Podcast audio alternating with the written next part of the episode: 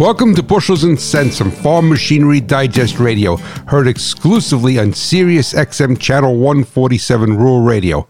I am your host, Ray Bohacz, the hot rod farmer, and never forget it is not what you make but what you keep that counts.